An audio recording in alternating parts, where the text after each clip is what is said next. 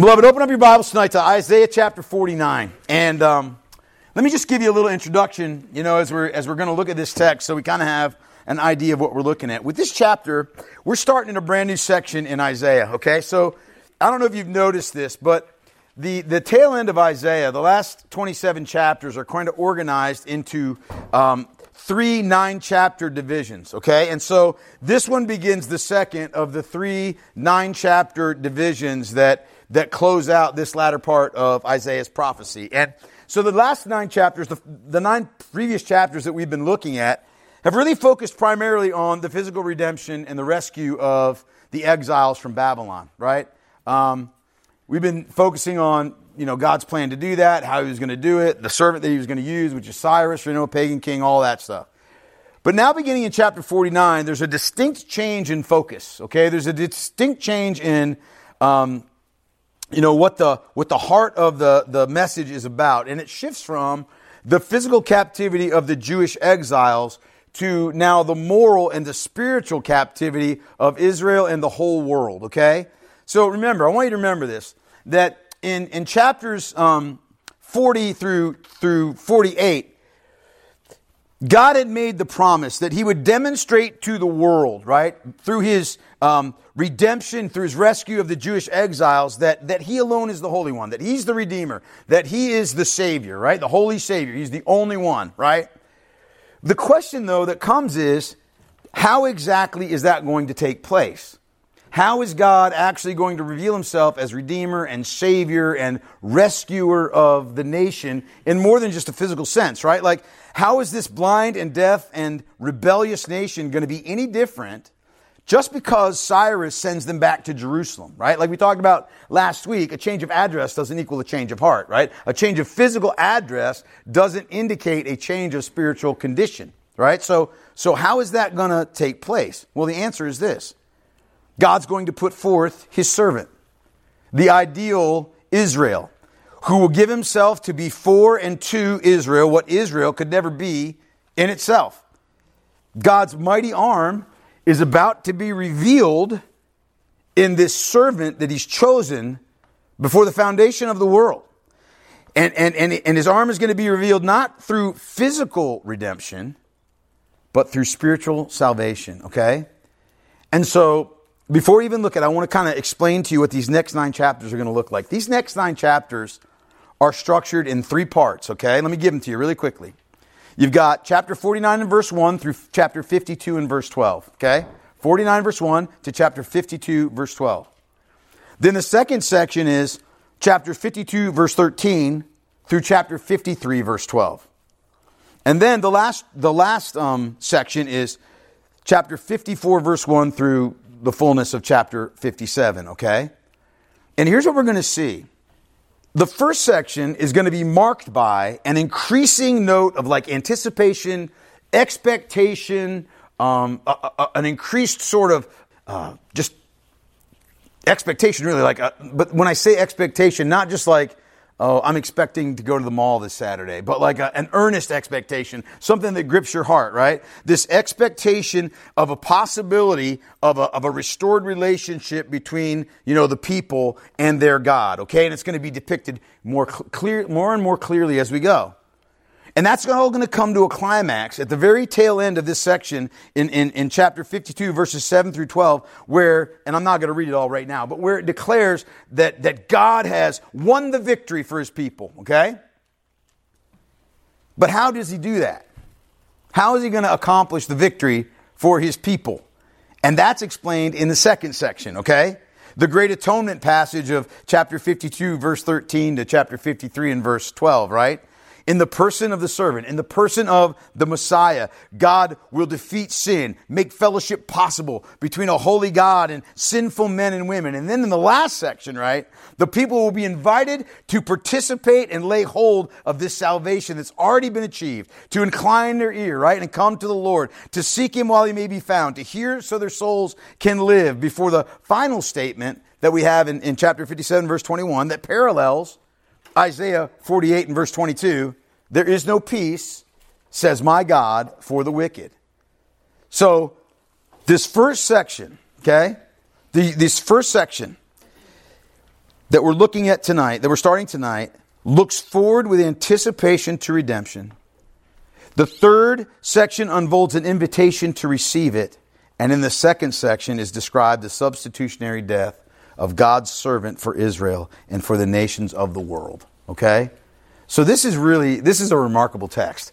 And to be honest with you, I'm so glad we've finally gotten to Isaiah 49. Not that the rest of Isaiah hasn't been awesome, it has.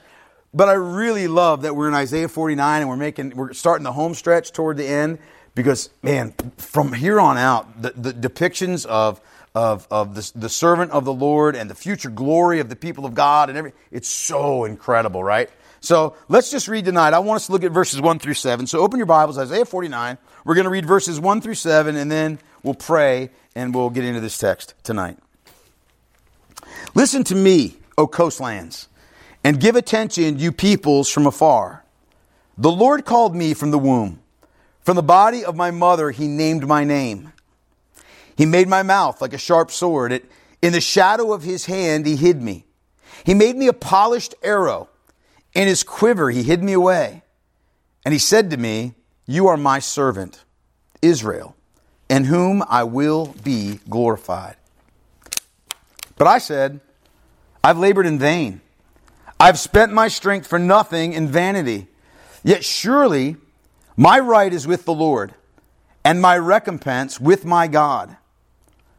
And now the Lord says, He who formed me from the womb to be his servant, to bring Jacob back to him, and that Israel might be gathered to him, for I am honored in the eyes of the Lord, and my God has become my strength. He says, It is too light a thing that you should be my servant to raise up the tribes of Jacob and to bring back the preserved of Israel.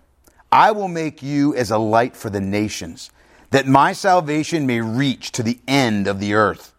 Thus says the Lord, the Redeemer of Israel and his Holy One, to one deeply despised, abhorred by the nation, the servant of rulers, kings shall see and arise, princes, and they shall prostrate themselves, because of the Lord who is faithful, the Holy One of Israel, who has chosen you. Wow, let's pray together. Hmm. Oh, what an awesome text. How remarkable it is to hear these prophetic words um, as coming from the Lord, from the mouth of the Lord Jesus Christ, describing the mission and the calling that you've given to Him. And Lord, as we look at this text tonight, I pray that our hearts would be moved by Your Word. I pray that our hearts and our souls would be moved by Your Word. That, Lord God, You would make Your Word alive in our midst that you would make our hearts to be receptive and um, just desirous to receive it. That, Lord God, as we look at this text and we consider what it speaks to us about the Lord Jesus Christ, that, Father, our hearts would be inflamed with awe and amazement, that our hearts would be stoked to a deeper love, that we would be moved to, uh, Father, a more solid faith.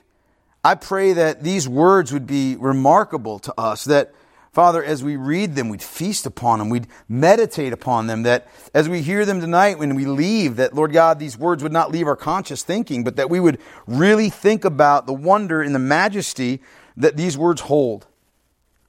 Father, you are a great and awesome God, and you are beyond finding out. But I am grateful, Lord God, that you have given to us in your word everything that is needful for us, Father, to know and to be saved to know and to be sanctified, to know, Lord God, and to look forward with hope to the day of glory.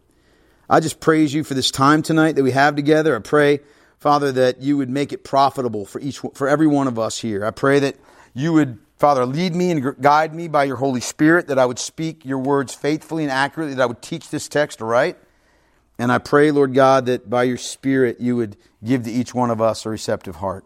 So thank you, Lord God, for just your continuing favor, um, your shepherding goodness towards your people.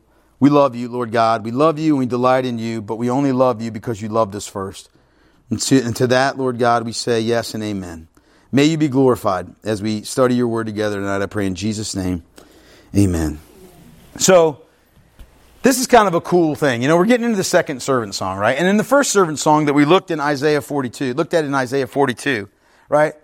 That was the, the beginning of the description of the servant of the Lord, a concentrated description of the servant of the Lord. And in that one, you remember when I read it at the very beginning, right? Like, it was not a, a first person account, okay? It was not the servant of the Lord speaking. It was somebody else speaking about that servant. But tonight, this one that we look at, this second servant song, it's the servant himself who's speaking, okay? It is the servant himself who is speaking. Here, the servant of the Lord the Messiah takes center stage and he gives us his testimony to his calling. He gives us a prophetic overview of the ministry with which he has been instructed. Now, I want to make sure we understand this, okay? These are not like, these are not verbatim words of the Lord Jesus Christ, for instance, that he spoke in his incarnation, okay? There are many times when he quoted from Isaiah, but, but this isn't one of them, okay? So these aren't not verbatim words of the Lord Jesus Christ. Rather, what they are is this. They are a prophetic description of the aspects of his character and his ministry as the redeemer and the deliverer of the people of God. Not just the elect Jews, right? But, but the elect from the Gentile nations as well. So what we've got here is the servant's testimony to himself. The servant's testimony to his calling and everything that God gave to him to do and, and, you know, all of that. And so I want us to begin, I want us to, I mean, look at this text under, under three headings, okay? And we'll start first of all with the servant's calling in verses 1 through 3, okay? Servant of the Lord, the Lord Jesus Christ speaks to his calling by the Lord in verses 1 through 3, and he says these words. Look at them again. Listen to me, O coastlands, and give attention, you people from afar. The Lord called me from the womb, from the body of my mother, he named my name. He made my mouth like a sharp sword. In the shadow of his hand, he hid me. He made me a polished arrow. In his quiver, he hid me away, and he said to me, You are my servant, Israel, in whom I will be glorified. Now, there are some significant things that I want us to see, a lot of them actually, from just these first three verses. Okay, first thing I want you to notice is this I want you to notice that his word goes out to all the earth, right? So the people that are receiving this message is not just the exiles, you know, the, the exiles in Babylon or even the, re, the returned exiles. It's everybody in the whole world. It's the coastlands. It's the people of from afar. And he's pointing them to the fact that this ministry that he's about to perform and what he's going to describe here is not to be restricted to the Jews. Okay? It's not just for the Jews. This is a worldwide ministry that he is going to accomplish. Okay? And then the second thing is this notice too, the use of the phrase, listen to me. Listen to me, right? To this point, Isaiah has used this phrase exclusively concerning Yahweh, right? It's Yahweh who says, listen to me. It's Yahweh who says, you know, hear my words. It's Yahweh who says that, okay? That's the one. So how can this servant then address the world in this same manner? How can he say to the entire world, listen to me? Well, here's the hint. Here's the hint. His demand for a worldwide hearing lies in the fact that this servant is more than a mere man. And we're going to see that developed, obviously. But from the very beginning, we're not to miss that there's a unique relationship between Yahweh and this servant in that they both have the right and the power and the authority to command the world, to command the attention and the obedience of the entire world, right? Second, I want you to notice this. I want you to notice how he describes his calling as being from the womb, right? As being from the womb. We're familiar with that with John the Baptist. We're familiar with that with Jeremiah, right? But in this case, the idea is that from the very beginning of his human existence, okay, even before that we know, his calling was fully established, right? And his name was assigned to him before he was even born. You remember that? Do you remember how the angel, you know, under the direction of the Lord came to Joseph, right? Joseph's thinking about getting rid of Mary when she's pregnant. Like, I'm just going to put her away. I'll do it quietly because I'm a righteous man and all. But I'm not staying married to a woman who's pregnant and not by me, right?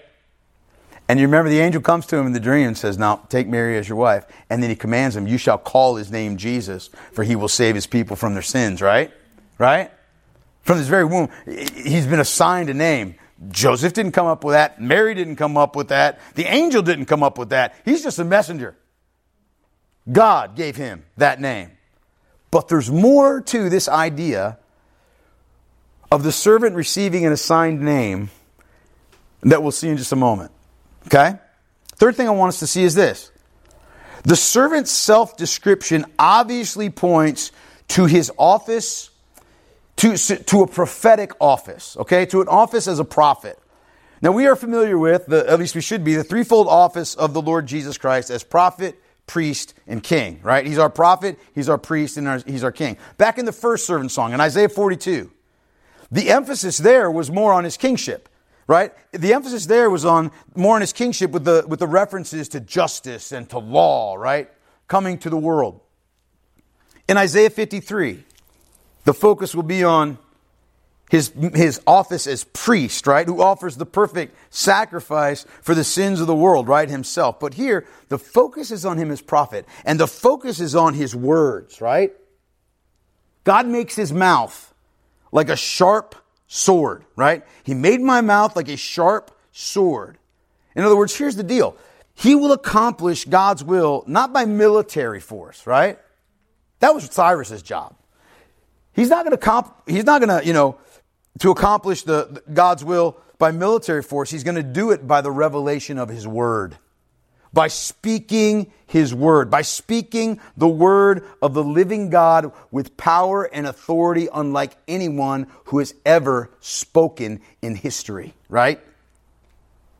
He speaks with, he speaks the word of the living God, you know, with power. The word that in the words of the writer of Hebrews is living and active, sharper than a two edged sword, piercing to the division of the soul and of spirit, of joints and of marrow, and discerning the thoughts and the intentions of his heart, right?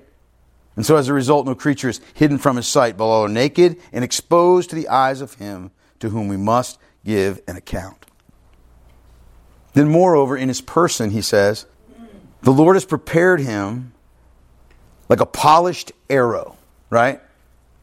Now here's the deal with arrows, you know, back in that day. You didn't just go to Dick's and buy a bunch of arrows if you were an archer back in, you know, back in these days, back in Isaiah's day. In fact, you had to make them yourself, right? And in order to make them effective, you would have to polish them. And the idea of polishing them was to, to, to take some kind of sanding, you know, some kind of sanding substance and to rub the, the, the shaft of the arrow down repeatedly until, until you removed every kind of bump, every kind of like scratch, every kind of anything until you made it like man, like polished, you know, just perfect in every way. And the idea here is this, is that as a polished arrow, as this, as this, you know, perfect arrow, it will fly straight and true and it'll hit the target at which it aims. In other words, he's not going to fail in what he does. The mission that he's going to be given is not one that, that he's going to, he's not going to be off the mark, okay? He's going to hit the target. And moreover, He's been prepared and he's been hidden away, he says, twice actually, to be revealed at the right time in history. That's the idea. The pictures that God has prepared and held him in reserve to be revealed and employed at the proper time. Just like Paul testified to the Galatians, right? You remember when he said, But when the fullness of time had come, what? God sent forth his son, born of a woman, born under the law, to redeem those who are under the law, so that we might receive adoption as sons, right? And then last, the servant describes how God has given him this name, Israel. Right? He's given him the name of Israel. You are my servant, Israel, in whom I will be glorified. Well, what's the deal there? There is, there's already an Israel right now, isn't there? Isn't there? Yeah. There's an entire nation of people that go by the name Israel, right? So, what's the deal here? Well, the deal is this the Lord is saying, You, my servant, you will be the ideal Israel. The Israel that Israel never was. You're going to be the ideal Israel in contrast to the nation that had made itself unfit to bear the name. And so, what we understand here is that there are two Israels that are in view in this text. One, the individual, who has a special task of bringing the other, the nation, back to the Lord, right? Think about it like this the nation of Israel had utterly failed in its responsibility, hadn't it? Their responsibility was to do what? Magnify the glory of the Lord before the nations and bring them to God. Did they do that? No. no. They were horrific at it, actually. They were really bad at that job. And so, how could a nation that couldn't find its own way to God, a blind, a deaf, a rebellious nation, how could they ever show anybody else the way? Right? The blind leading the blind, quite literally. How could they do that? See, that's the dilemma that the servant came to solve. That's the dilemma that the servant comes to solve. He will be for Israel and for the world what Israel could never be because he's going to embody all that the nation of Israel was called to be and wasn't. He will be fully pleasing to, to God in heaven. He will absolutely fulfill His will, you know, without failure. He will be in every way the ideal Israel that Israel never was. And that was part of the plan all along. And so, therefore, this one who's truly, he, he's the one, the servant, who is truly and perfectly worthy to be worthy of the name, my servant. Because he tells us here that he's the one through whom God will be glorified. Or literally, here's what it literally says through whom God will display his beauty. Through whom God will display his beauty. When we think of beauty, what do we usually think of? Wrath and judgment? Is that at the top of our list? No, of course not. When we think of the beauty of God, what do we think about? His mercy. His mercy. His grace, His wisdom, right? His perfect word, His righteousness. He's going to display it all through Him, as the writer of Hebrews tells us. The radiance of the glory of God and the exact imprint of His nature will shine forth. God's going to reveal Himself through the servant. And, and, and, he's, in fact, that servant's particularly called for that task. He's particularly equipped for that task, and he's been particularly kept for that task. It's not, a, it's not by chance that the servant finds himself in this role. It's part of the plan all along. He's been called to this. In fact, that word called is different from the one that we usually see describing prophets. The word call here means a sovereign appointment, a sovereign choice to a special status and function. That's what it means here when it says that he's called, right? He's to be the shining light of God's glory. Now, the problem is what? What's the problem with him shining forth as the light of God's glory? Well, the problem there is this it's us. It's that the light has come into the world, and what? People love the darkness rather than the light. Why? Because their works were evil. And so that leads us to verse 4, right? That leads us to verse 4 and the servant's trials. Look at this. Read verse 4 with me again. He said, But I said, I have labored in vain. I've spent my strength for nothing and vanity. Yet surely my right is with the Lord, and my recompense with my God. Now, how are we to understand this? Because we know that the Lord Jesus Christ never said anything like this, and we know that he set his face like a flint to go and to do the will of the Father. So, how do we understand this? Well, what we've got here, beloved, is a poetic expression of the apparent weakness and failure of his mission from a human perspective. What we've got here is, is a description of, or a, a shorthand for, the way that he was rejected and opposed at every turn, right? We read in, in, at the beginning of verse 7 in this text, we read the whole thing, that he was deeply despised, abhorred by the nation, and the servant of rulers, right?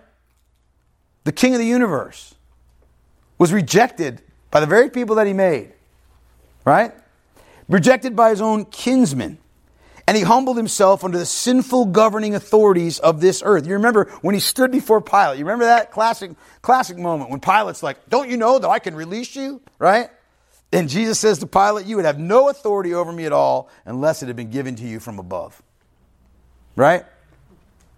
He subordinated himself to these, these governing you know, authorities in the earth. At the end of his life, think about it. He had perhaps 500 or so followers and one of his 12 disciples was a traitor. Throughout the Gospels, he faces rejection, unbelief, prejudice, misunderstanding. He's grieved by his disciples' failure to understand, by their little faith. Oh, ye of little faith, right? And, and he predicted their falling away at his crucifixion, which, by the way, they fulfilled, right? By every worldly standard and by the perspective of, you know, fallen man, the servant's life, Christ's life, had been futile. He died in weakness on a cross, right? But praise God, human perception is not the measure of truth. Right? Human perception is not the measure of truth. Now, I know we live in an age when people think it is, right? People think their perception is truth. And the way you find that out is when you say something in a plain spoken way to somebody and and they respond as if they heard nothing that you just said, right? And then you repeat yourself again. And their response is, Well, I perceive you to be saying, you know, you said A, and they're like, I perceive you to be saying Z. And their perception's reality. Human perception is not reality. Human perception is not the measure of truth. And Christ knew that. The servant knows that. That statement, yet surely my right is with the Lord and my recompense with my God, it points to the truth that his Lord and God, the one who called him to this mission, he was the one who would make the final determination as to its value and success. He was. It's God, the God who called him, the one who equipped him, the one who, who was using him, who will make the final determination concerning the servant's work. God, not the world, will make the final decision concerning the worth of the servant's work, right? And then in verses 5 through 7, the servant, the Lord Jesus, describes the divine verdict, right? Let's just read the whole thing and then we'll, then we'll look more intently at it. Look what he says. Is, man, these are some great verses. And now the Lord says, He who formed me from the womb to be his servant, to bring Jacob back to him, and that Israel might be gathered to him, for I am honored in the eyes of the Lord, and my God has become my strength. He says, It is too light a thing that you should be my servant to raise up the tribes of Jacob and to bring back the preserved of Israel. I will make you as a light for the nations, that my salvation may reach to the ends of the earth. Thus says the Lord, the Redeemer of Israel and his Holy One, to one deeply despised, abhorred by the nation, the servant of rulers. Kings shall see and arise, princes, and they shall prostrate themselves because of the Lord who is faithful, the Holy One of Israel, who has chosen you. This is awesome. The verdict of the Lord is this. Oh, the servant will definitely bring Jacob back to him, and he will definitely gather from Israel, those whom the Lord had preserved for salvation. That's the idea here, right? But not only is he to raise up the tribes of Jacob, he's going to also be God's salvation to the ends of the earth. Jacob and Israel couldn't restore herself to a right relationship with the Lord any more than they could deliver themselves from Babylon. Cyrus had to restore Israel to Judah, and the servant was needed to restore Jacob to the Lord God. But he's also needed to bring salvation to the nations. In fact, listen to the confident assertion by the, by the servant. He says, I am honored in the eyes of the Lord, and my God has become my strength. He says with absolute confidence, right? God is well pleased with me. And I am highly honored in the eyes of the Lord. That means I'm weighty, I am noble, I have a rich dignity in the eyes of the Lord. And moreover, he is possessed of unfailing, unmitigated strength in Him. In Him. Again, we see this unique relationship between the servant and the Lord. And it's one that Jesus talks about. Jesus said to the crowds, for instance, Truly, truly, I say to you, the Son can do nothing of his own accord but only what he sees the Father doing. For whatever the Father does, that the Son does likewise. Or, I can do nothing on my own.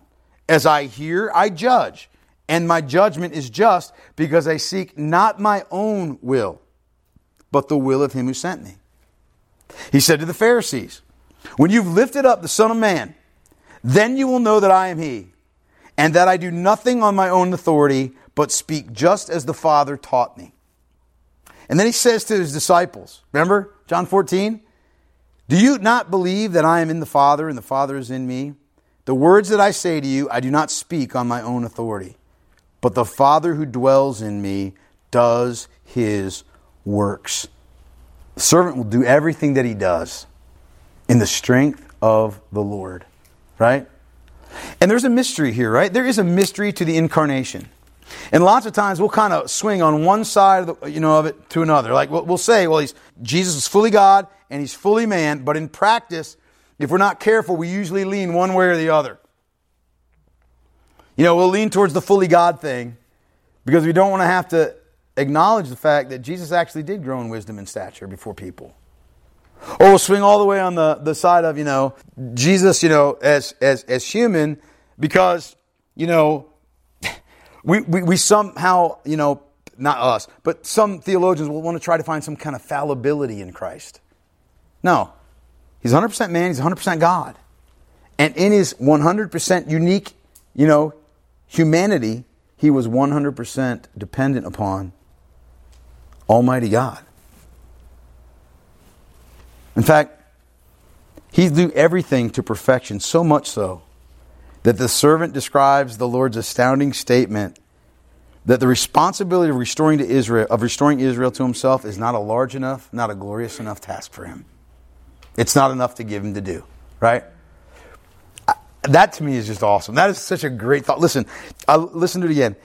It is too light a thing that you should be my servant to raise up the tribes of Jacob and to bring back the preserved of Israel. I will make you as a light for the nations, that my salvation may reach to the end of the earth. The, the servant is of such a nature, such a calling, such preparation that he's got to be given a greater task that fits him, right?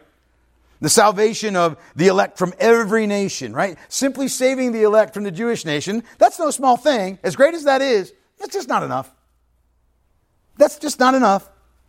It's not enough to display his infinite worth and majesty. It's not enough to honor his perfection. It's not enough to, to, to magnify the, the, the excellencies of his person. It's just not enough.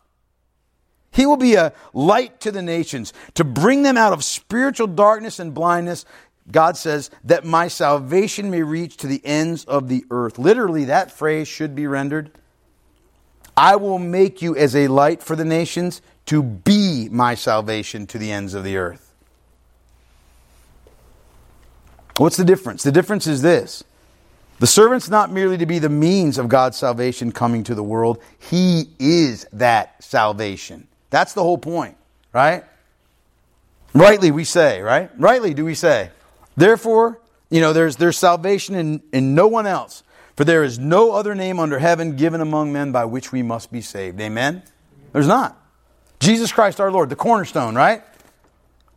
Rightly we say, The Lord is my strength and my song. He has become my salvation, Psalm 118, verse 14.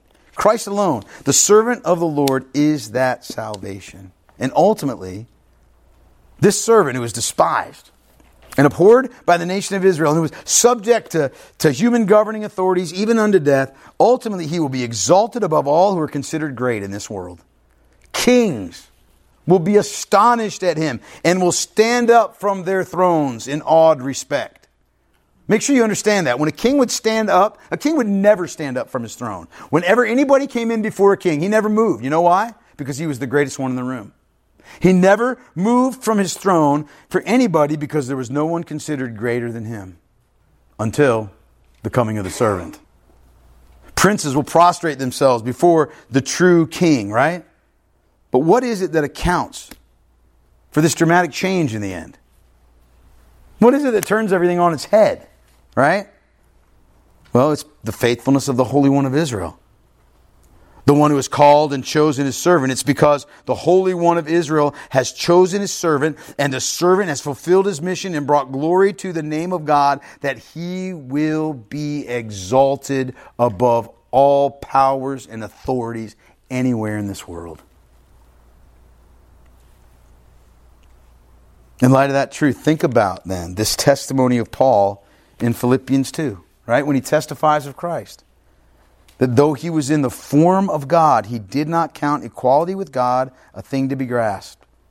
But he emptied himself by taking the form of a servant, being born in the likeness of men. And being found in human form, he humbled himself by becoming obedient to the point of death, even death on a cross. Therefore, God has highly exalted him and bestowed on him the name that is above every name, so that at the name of Jesus every knee should bow in heaven and on earth and under the earth, and every tongue confess that Jesus Christ is Lord to the glory of God the Father. What a great song! What a great song. Reading this song reminds me or makes me think of a few things, and then I want to hear from you. I want to hear what, what this stirs in your soul. But there's a few things I was thinking about, you know, when I was going through this text and studying. It. I was thinking, first of all, how it points to the sovereign purpose of the Lord and his mastery over history. You know, I, that always strikes me, right? And what strikes me is that the faltering and the failure of Israel, it didn't catch God off guard. Like when, when Israel, you know, went full blown into idolatry and they were conquered by the Assyrians, and then when Judah did the same and the Babylonians, you know, brought them into captivity, like that didn't catch God off guard at all. All along, all along, He had prepared the perfect servant, the ideal Israel, right, to do what He did for those who could not do what they needed to do, right? In other words, I guess what I'm getting at is what, what strikes me whenever I'm reading, I mean, all the scripture, obviously, but, but really Isaiah is that there's just not a plan B. Like people that try to make it sound like, well, God, you know, he, he took a good shot there with Israel, but, you know, and then Judah looked, looked promising at the beginning, but, you know, and then he had to come up with something on the fly. And so he did. You just don't get that from the scripture. That's nowhere in the Word of God. It's not like God, God didn't respond God's not a responder, He's an initiator. Right? So that's the first thing. Second thing is, what strikes me, and I, I alluded to earlier, man, the mystery of the incarnation. Man, I you know I study the incarnation not just like at Christmas time, but like you know be, I'll be reading through you know systematic theologies and stuff like that or whatever. And the more that I think that I understand the incarnation, the more I realize what a mystery that is. How in, in the world, how is it possible that the omnipotent, omniscient, omnipresent God takes to himself human flesh and becomes a man and thereby elevates man from his degraded position because of our own sin ultimately to glory. You know, a servant yet sovereign. If you can figure that one out, please let me know. Send me an email. You know? Is it, you know what it's like? It's like you ever had one of those moments sometimes when you when you feel like you've got perfect clarity about everything? Like just for just a moment, it's like you understand the universe. You know what I mean? And then a split second later, you know, it's it's like, what did I just think I thought? You know, you can't even remember any of it. I mean, I can remember having those moments. Maybe you've never had them. I, I think all of us at one point or another has, has a moment where we just feel like we have this incredible insight. I, I just, I'm, I'm, I'm over, over, like, overwhelmed with the mystery of the incarnation. I'm still, I still am amazed at it. You know, however many years after I've been a believer. Then I think the next thing is just the helplessness and the hopelessness of redemption apart from God's servant, right? we still are, you know, in our world, well, even though we're saved, lots of times we still, you know, we evaluate the the the if our salvation took by a lot of wrong methods. You know, by you know how perfectly I have done this or how perfectly I have done that and, and all of that. And you, and you read Isaiah and you realize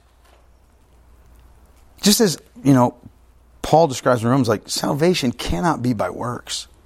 It just cannot be. We are by nature idolaters. We're born that way, right? Calvin said that the heart is what? A factory of idols. Is that not true? I mean, the, the, the thing for us is, is as soon as one of those idols is produced, we need to grab it, snap it in half, and throw it in the, you know, throw it in the dustbin. But there's no salvation apart from God's servant. And, and the other thing is that his word really is life for those who believe, and that's why our hearts need to be soft and receptive to his word at all times. Like it's not it's not that you just need to have a soft heart at the moment that you're saved. you know, and then it can start scaling over and becoming calloused again. You know, that's the problem with whole decisionism kind of Christianity, right? But that we've got to have a heart that is soft and receptive to His Word at all times, right? And then the last thing, and then I'll open up to y'all, is the more I'm studying Isaiah, and especially in conjunction with Romans and, of course, the Gospels, the more I recognize the perfect unity of the Old and the New Testaments. There's just a perfect unity, unity there. And that's why Christ could rightly say to his disciples, you know, on the Emmaus Road, Oh, foolish ones, and slow of heart to believe all that the prophets have spoken. Was it not necessary that the Christ should suffer these things and enter into his glory? And beginning with Moses and all the prophets, he interpreted to them in all the scriptures the things concerning himself. Perfect unity between the Old and the New Testaments. Perfect. Huh? And their hearts burned inside them. Yes. Mm-hmm. Your thoughts? Yes, Sam Schaefer. Well, I thought uh, when we're looking at the first part and you see how Jesus has um, been named in the womb, and then from his mouth is a sharp sword. Revelation 19. Yeah, you think of that right, right away, don't you? Immediately, but you know, somebody could probably write a paper on on it. But I think the difference is, um, well, the grace of the first coming and the second coming could have easily. That's what we deserved. Right. Could have been the first coming, and that hmm. Yeah. Yep. that could have been it. Yeah. Hmm. Yeah. The grace involved there, and mercy. Hmm. Yep. I agree. Anybody else? I was thinking about, you know, verse four, it, it seems to, like you pointed out, suddenly change tone. Yeah. And uh, it always reminds me of, my God, my God. Why have you forsaken me? Yeah. I was thinking of Psalm 69, which is full of that kind of thing. And there's one particular verse in Psalm or 69:20, which has always gotten me. He's talking about his shame and so forth, all of that that's been put on him. And then verse 20, he says, "Reproach hath broken my heart, and I am full of heaviness." And I looked for some to take pity, but there was none, and for comforters, but I found none. And that, to me, is exactly what's happening in verse 4. Yeah. It's the, in, the internal feelings of Christ on the cross that's being prophetically. Yeah, and I think somewhat too in his ministry, like you know, he cries out, "How long? How long?" You know, like remember when he does that, and um, how I would have gathered you, but you refused. You know, when he's looking over Jerusalem and weeping, like, yeah, yeah. It's not. I, it's hard because you know you look at that, and and especially when we look at like Isaiah forty-two, and and the Lord says of him, He will not grow faint or be discouraged till He's established justice in the earth. Right. So you're trying to weigh that with you know it's hard. You know, but that's exactly where we got to understand the the profound humanity of Jesus as well. Like there is an emotional component to that that we we can't possibly understand. Like we can't enter into that. We try, but you know, It's like on the theological side, the, the errors tend to fall in those two directions, like you said. Or there's a mess comes when, when you lean heavy to the humanity side. oh yeah.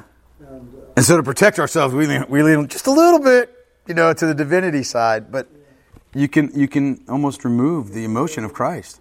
Yeah, absolutely. Anybody else? All right. Well, then let's pray. Les, you pray for us, bro. Father God, I thank you for this word tonight. Father, I thank you for the truths that are represented in it. I thank you for the truth that you speak to us in mercy before you speak to us in wrath. Yeah. I speak. I, I thank you for the gift of your servant, our Savior, your Son. I thank you for the salvation that it procured for us, that brought us from death to life. And Father, I thank you for the anticipation of the return of our Savior, Hmm. an establishment of His kingdom. and his rule over all creation. Father, may we ever look forward to that day. But Father, until that day comes, may we seek to be doing just what we have done tonight worshiping you, learning your word, having it shape and mold our thoughts and our hearts, grow in our affections towards you, and seek to be obedient to your commands. Father, I thank you for tonight, for the gift of grace that it is. And I pray these things in Christ's name. Amen. Amen.